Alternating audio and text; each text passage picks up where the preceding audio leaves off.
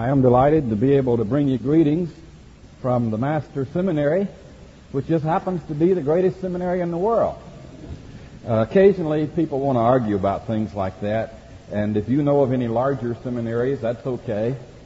Uh, you may know of seminaries that have uh, more diverse theological opinions represented amongst their faculty members, but at least when it comes to humility, we're tops.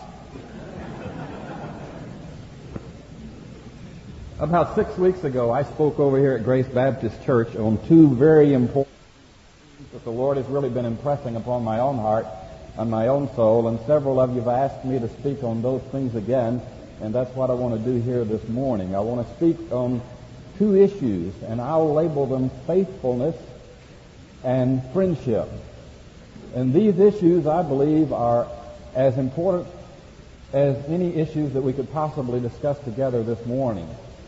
Perhaps the best way to start is to uh, go way back in my own life and remember a time way back when, uh, let's see, um, I think it was the summer of my about umpteenth year, along about 1949 or 50 or somewhere about like that.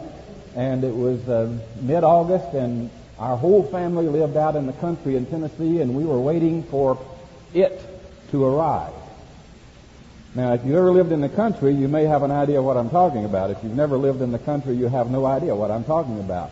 But there's something that was very important that usually arrived in August every year, and we look forward to it because it was a prominent part of country life.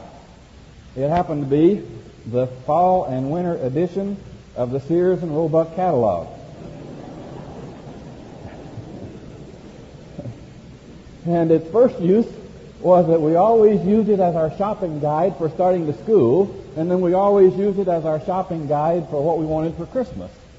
And I remember I was the first one who was waiting. Mother was waiting for it. Dad was waiting for it. My brother was waiting for it. Even my baby sister wanted to see it. But I was more concerned about getting that catalog than anyone else. And so I saw the mailman coming on the particular day when the catalog was there, and I got it first. And I opened the catalog and skipped all that uh, women's underwear and everything in the front, you know. and I got to the real good stuff in the catalog, which happened to be the section that had the guns and all the sporting goods equipment, you know. That's the part that really interested me. I was a coon hunter in those days. I went coon hunting almost every night, in season and out. And and I saw something in that catalog that really caught my eye. I believe, I'm not sure whether this is correct or not, but to my knowledge, this is the first time they were making those things. I saw a long five cell stainless steel flashlight. And I'd never seen one before. Nowadays, if you go to Radio Shack, you can get a plastic one for 49 cents. I remember for a while they were giving them away free. But this was something that I really wanted because I knew it would just be perfect for spotting the coons up in the trees. And so I, I looked through that catalog, and I already had a gun and other things, and I saw that. I don't remember the price, but it was something about $5 probably, which was quite a bit of money for those of us living out in the country to expect to get a Christmas present that cost that much. But anyhow, when I found the page that had that, that uh, flashlight on it, I circled the flashlight, you know, with a pencil. I circled it like this so when mom and dad are going through, they're going to see what I want, what I'm interested in. And then I turned the tab of the page down at the top, you know.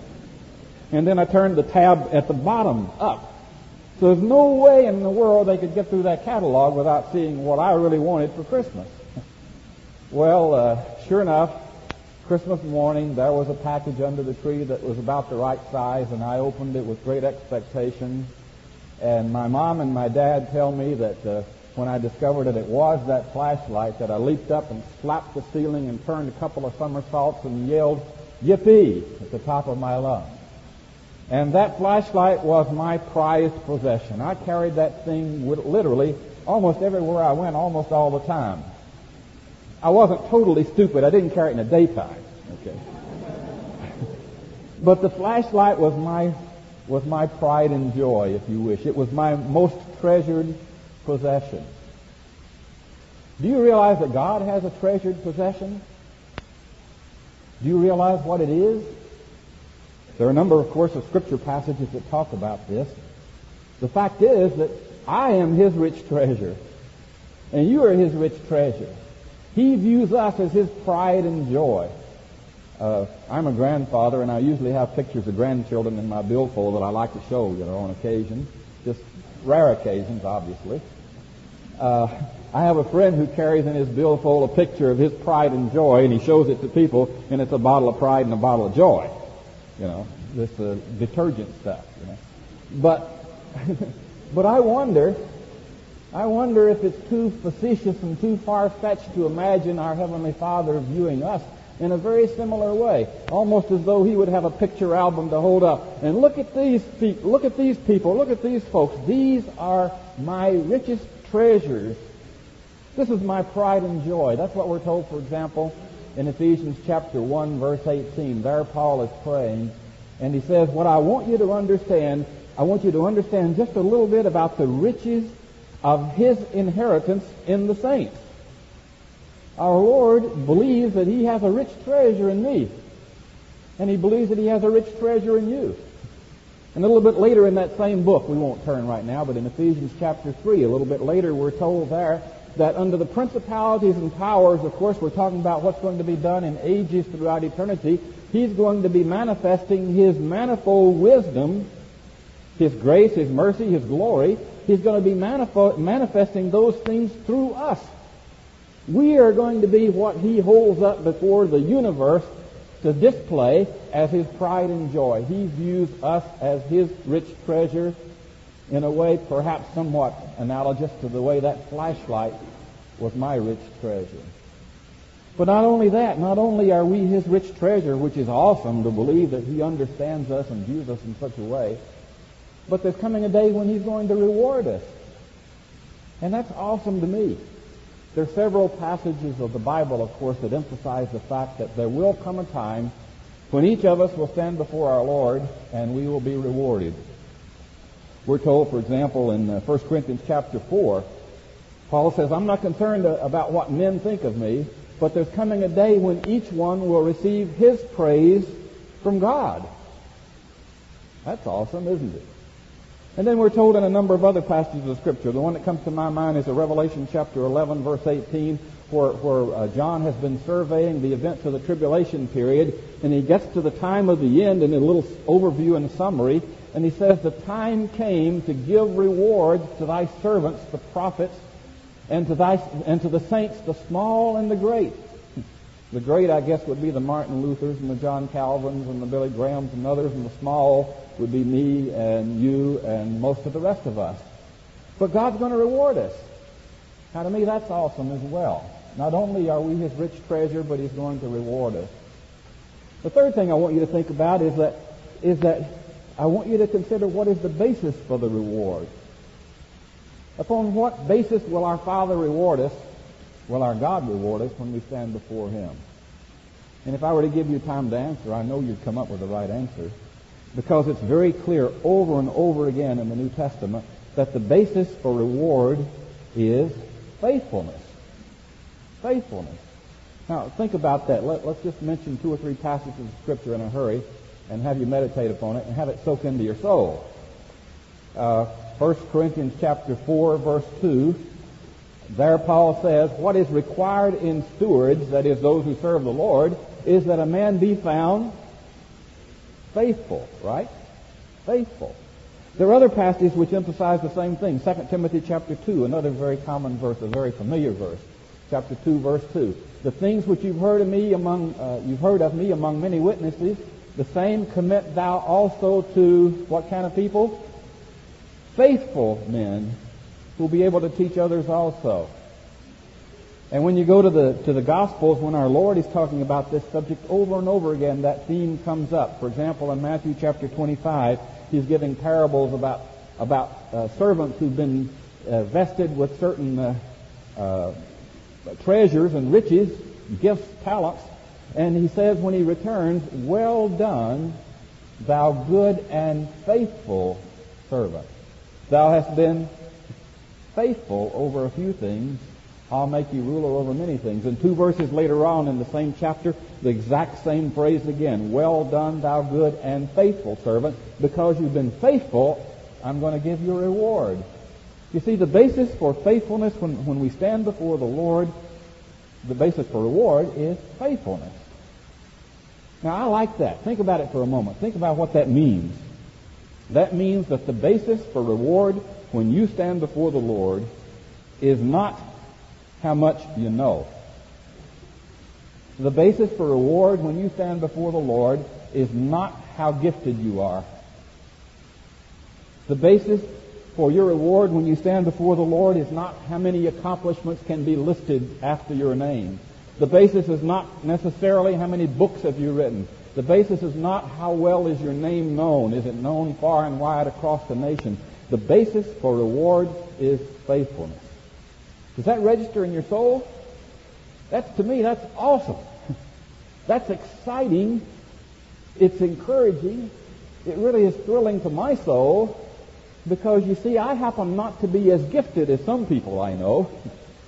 And you're not as gifted as other people you know. And, and, it would be a very discouraging thing to believe that, that the rewards that we receive when we stand before God would be based solely and entirely upon how much we know, how many gifts we've been able to demonstrate, what kind of string of accomplishments we could list after our name. It takes a lot of the pressure off to understand that what our Lord is expecting of us is simply faithfulness. I'll never be a Martin Luther. I'll never be a John Calvin. I'll never be a Chuck Swindoll. I'll never be a John MacArthur. I've discovered that I'll never even be the most famous Chuck Smith in the world.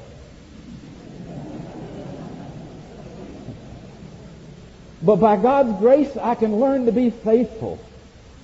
And by God's grace, you can learn to be faithful. By the way, have you ever noticed in the New Testament that when the Bible talks about gifts and abilities, and we seem to focus on those things far more than the New Testament does, by the way, we seem to think that, that our rewards when we stand before the Lord will be based upon how gifted we are. But you'll notice that when the Bible talks about gifts, you get a different tone entirely. In fact, the, the passages that we have in the New Testament discussing spiritual gifts are written to, to try to get rid of some confusion on the subject and to tell people really that they're misunderstanding and, uh, and wrongly emphasizing and not understanding very much about the whole matter of spiritual gifts. Uh, are you aware that when the New Testament tells you how to find leaders for spiritual ministry, it never says, be sure you find the gifted person. Did you know that? Look carefully the, most familiar passage in the Bible giving instructions about what kind of person you should look for. Let's turn for a moment. 1 Timothy chapter 3. This is the most familiar passage discussing what kind of person we should look for when we're looking for a person to be a, a leader in spiritual ministry. And it doesn't say anything about being gifted. This is a true saying, chapter 3 of 1 Timothy. This is a true saying. If a man desire the office of a bishop, that spiritual oversight, he desires a noble work. And then he goes on to describe character qualities which should be true of such individuals. Uh, life patterns and character qualities of faithfulness. He must be blameless, the husband of one wife, that is a one woman man. He must be vigilant, he must be sober, of good behavior, given to hospitality, apt to teach, not given to wine, no striker, not greedy of filthy lucre, but patient, not a brawler, not covetous, one who rules well his own house, and on and on we could go. My point again is nothing in the list even resembles saying he must be unusually gifted, he must be a great orator, he must have abilities far beyond the average person. The only thing in the list that has sometimes been misunderstood to suggest any kind of giftedness at all is that one little phrase, apt to teach. And I would like to suggest, and I would like to argue the point at some other occasion when we have time to elaborate it, that that does not mean he must be unusually gifted as a teacher. In fact, I believe you can demonstrate it that, that it really means he must be a teachable person. The same word occurs in, uh, later on between the word gentle and peaceable, and it doesn't mean gentle, an unusually good teacher, and peaceable. It means gentle teachable, and peaceable. That's a character quality which is essential for one who is going to be effectively involved in a leadership role in Christian service. And so to me, again, it is awesome to realize that what God expects of me is not a list of unusual gifts and achievements, but what our Lord expects of me is simply faithfulness. And that's exciting and encouraging.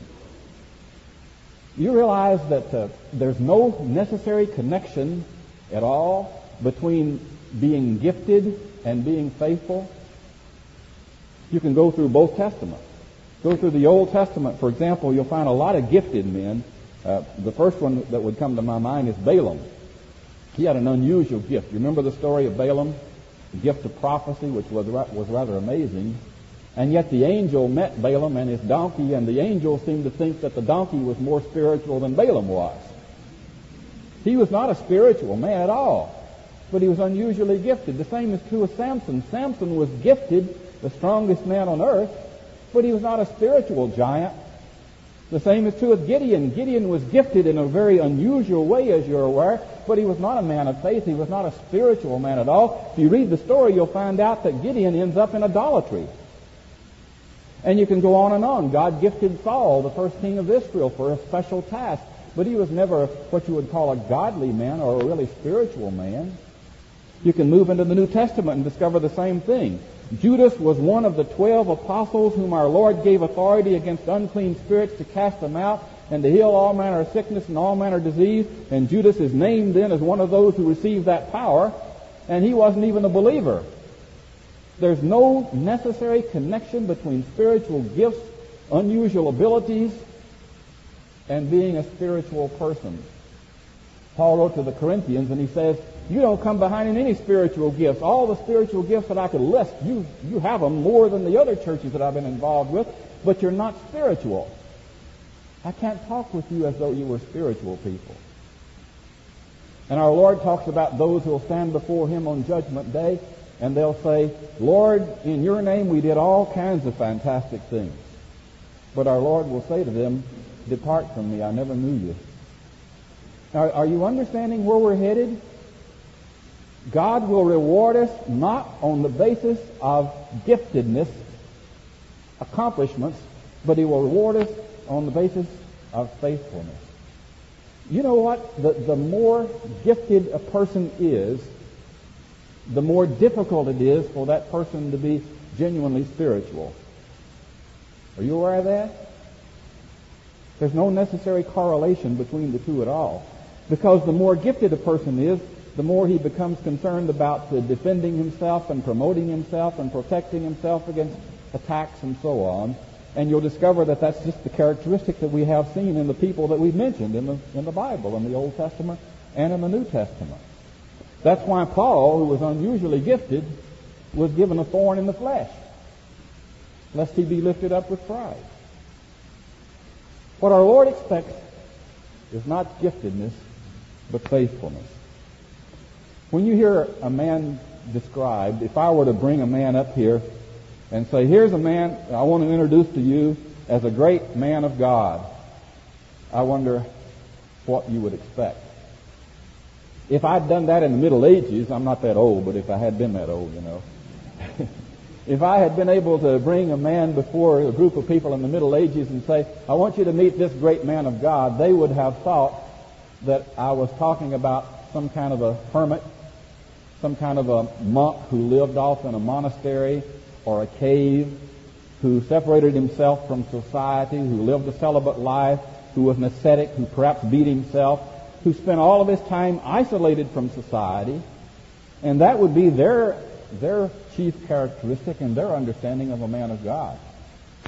But for us today, I think it's almost automatic when we think of a great man of God, you think of a man who's unusually gifted a man whose name may be known far and wide. And obviously some of those are great men of God, and we're glad when that happens. But there is no necessary connection between the two, and I would like to suggest, and I hope you'll really think about this, that when we stand before the Lord, when I stand before the Lord, and when you stand before the Lord, it's entirely possible that there'll be housewives. It's entirely possible that there'll be truck drivers it's entirely possible that there'll be dentists. It's entirely possible that there'll be uh, seminary professors. Might as well get myself in. It's entirely possible that there may be students who will receive just as great a reward as those whose names may be known far and wide because we've been faithful.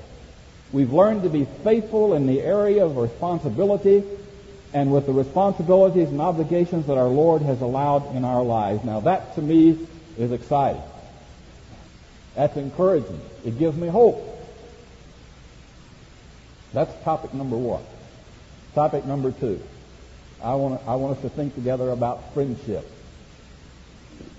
Uh, it's only in recent years in my own life that I think I'm just beginning to understand a little bit about the importance of what God intends for us to do during the lifetime that He allows us upon this earth. I think He wants us to learn to love Him more intensely, and I think He wants us to learn to love others, to be involved in the business of, of growing others up in the nurture and admonition of the Lord and encouraging other Christians to grow spiritually and be involved in kinds of relationships that draw us all into greater dependency upon our Lord. A few years ago, I guess it was about four years ago now, I remember I was having dinner one evening with uh, two well-known gentlemen, one named uh, Dr. John MacArthur and the other named Dr. Larry Crabb. And uh, you know that was a few years ago. two very dear friends. And I said, I think I'm going to write a book on the subject of uh, lifestyle edification.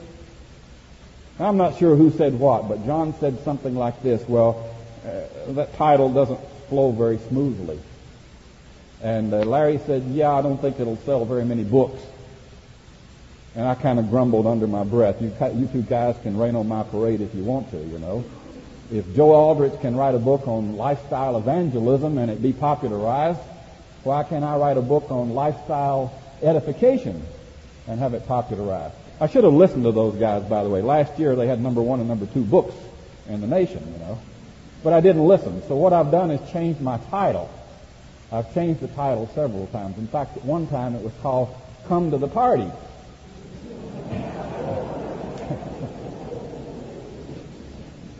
and that says the same thing. But my current title, my current title, whenever I get around to writing this, is Christianity is not a solo sport. You get that? Christianity is not a solo sport. I was raised in a Christian home. I had godly parents. I went to a good church. I went to a Christian college, at least three years. I went to two of the best seminaries in the nation. And somehow during my lifetime, I had the idea that there are two things that are absolutely essential and only two things absolutely essential to be spiritual. And that's number one, study the Bible. Number two, pray. And I don't, I don't want to downplay those two things at all. But I want to say that you can study the Bible all day, every day. And you can pray all night, every night. And be very unspiritual. I want to suggest that there's at least one other thing that's absolutely essential if we are to be growing in grace and knowledge of our Lord and Savior Jesus Christ, and that's this whole business of edifying relationships. We need to be involved in relationships that are drawing us together in ways that cause us to understand our dependence upon God and cause us to love Him more fervently and to be more effective in loving others and pointing them in the same direction. Now, there are a lot of ways I could describe that. In fact, I think that there's one good little English word that says the same thing, but we don't usually understand it that way, and that's simply the word church. C-H-U-R-C-H. It's supposed to be an assemblage of people where we're working together and we're relating together in such ways that we're spurring one another on to love and good works.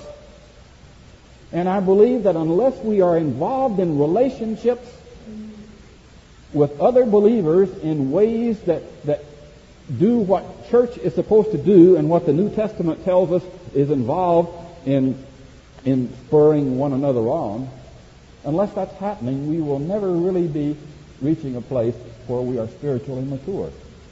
So there are at least three things essential for spiritual growth. Prayer with the involvement of the Holy Spirit. Bible study with the involvement of the Holy Spirit, and meaningful relationships, relationships that are designed and intended and, and, and the effort involved to draw us toward our Lord and toward effective love to one another. Let me try to illustrate that by giving you a couple of personal, personal illustrations. Uh, fall of 1985, just before I moved out here, uh, I was on a speaking tour in different places, and I happened to be in Louisiana for a weekend, and then I went to Texas to speak in a couple of colleges, and I, I deliberately saved a day free in Fort Worth. Now, the reason I saved the day free in Fort Worth is because that's where I was born, and I wanted to spend the day looking around in Fort Worth and stirring up old memories and so on. So I went downtown Fort Worth where my grandmother had worked at a store just about all of her life. And I remembered when I was a little boy, she was always taking me downtown to show me off to all the sales ladies that worked in this store. And that was a big deal for me because everybody made a big fuss over me and I liked to be taken down there. And I went down there and that building had been torn down and replaced by some real classy hotel. Then I went out a little farther down the road to where my grandfather had spent a large part of his time when I was a little boy. And he liked to take me out there just to sort of sit and watch the old men talk. He was an ornamental iron worker, and they liked to sit around the union hall and talk and play dominoes and things like that. And I went there, and the, the union hall was boarded up no, no longer used. Then I drove to the part of town where I was born, and I went to the church where my grandmother and my grandfather had spent their lives attending church, where they'd invested their money. In fact, they'd paid for an elevator because Granny was crippled, and they put an elevator in to get her from one floor to another in the church building. And I went to that church building, and the church building was boarded up, closed. The whole neighborhood was radically changed. The church for a while had become a Spanish speaking church and then it didn't survive and it was closed up. And then I went to the house where I was born, just a couple of blocks down the street, around the corner. And I got to that house and, and it was, it was amazing to me how much deterioration had taken place. The house was still there, all right, but it was in great disrepair.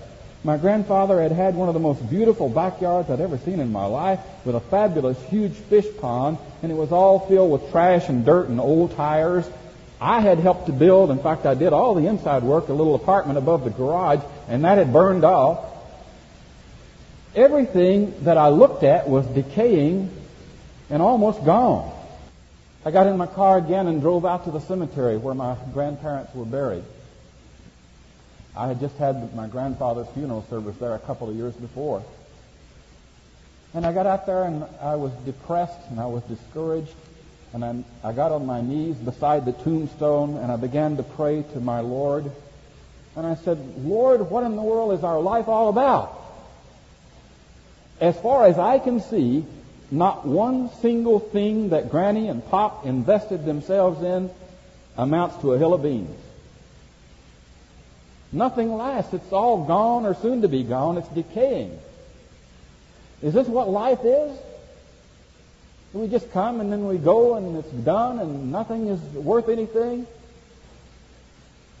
I, I ended up flat down on the grass praying out to God to give me understanding about what was significant about the life of my grandparents.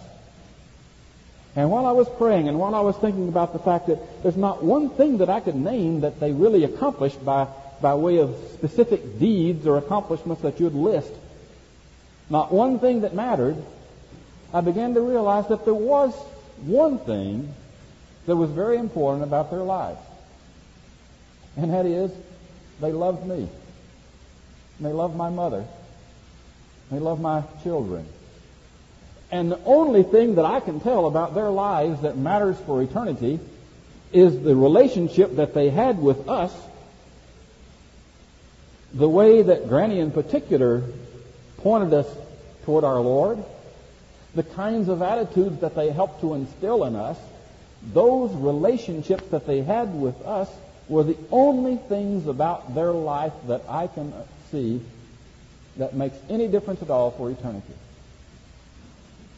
And so while I was praying in the cemetery, I decided that by God's grace, I wanted to be sure that I was investing my life in relationships that matter for eternity, that have an impact for eternity.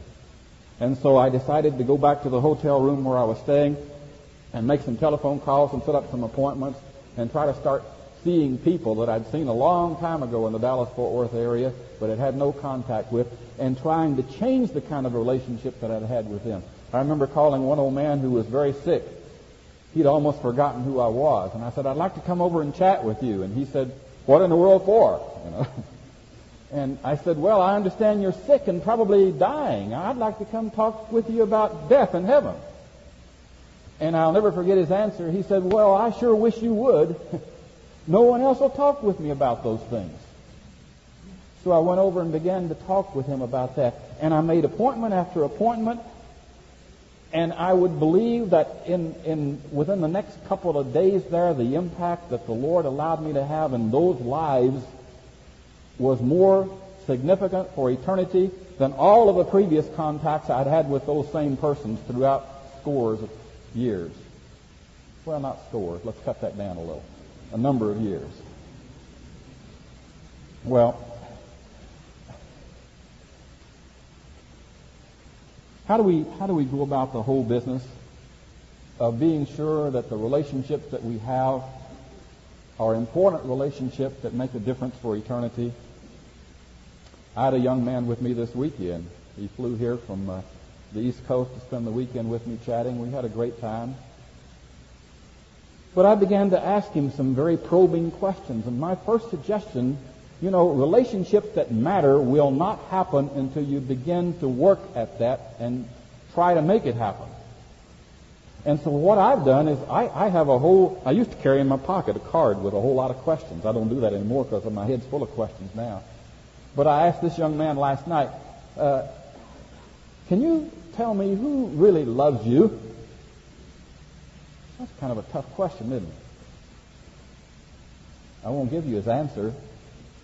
I will. He couldn't name anyone. Uh, how have you changed in the last year? How would you like to change over the next year? My point is that when we are involved in relationships with each other, if we're going to be involved in doing what the scriptures tell us to do, we're going to have to be involved in asking probing questions and not just talking about ball games, that's fun. And not just talking about weather, that's fun. Not just talking about classes, that's fun.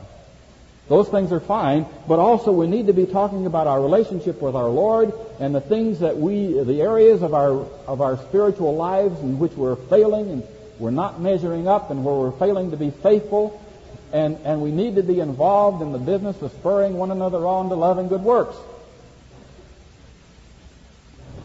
This can be summarized by simply reading to you a few snatches from the Bible. The one another's in the Bible. Let me read just a few of them. Love one another, stop judging one another, warn one another, be of the same mind toward one another, comfort one another, Consider one another, care for one another, serve one another, bear one another's burdens, show forbearance toward one another, be kind toward one another, forgive one another, lie not to one another, be at peace with one another, confess your faults to one another. Uh, can't read my writing here. be members of one another, edify one another, receive ye one another, admonish one another, submit to one another, provoke one another unto love and good works exhort one another. At least 58 one another's in the New Testament, almost everything in the world except ignore one another. And we need to learn what it means to be good at one anothering. And when we start doing that, when we, when we become deeply involved in caring for one another and directing our conversations through good probing questions which cause us to deal with what's going on in our hearts, and how we're loving God or failing to love God and how we're loving neighbor or failing to love neighbor, then our loneliness is minimized. Our joys are multiplied. Our sorrows are divided. Our wisdom is expanded. Our accountability is maximized. And freedom is enjoyed. You understand that last point? You, you don't have to be a pious fraud anymore. You, you know, very often in many of our Christian circles, we learn how to be good at being pious frauds. But if we learn how to be transparent, and vulnerable in talking about the things of the Lord, if we learn how to be good at the matter of confessing our faults one to another and admonishing one another and exhorting one another, if we learn how to be those things, it's a freeing experience because we don't have to be fakes anymore. We don't have to pretend anymore. There's absolute liberty and freedom. Well, our culture, of course, says don't reveal weaknesses. Be a Marlboro man. Whatever that means. But our Lord and His Word tell us to be involved in confessing our faults one to another. Well, that's it. That's what I wanted to say this morning. I wanted to talk about two subjects faithfulness and friendship. And just to finish, will you turn in your Bibles to Matthew chapter 22?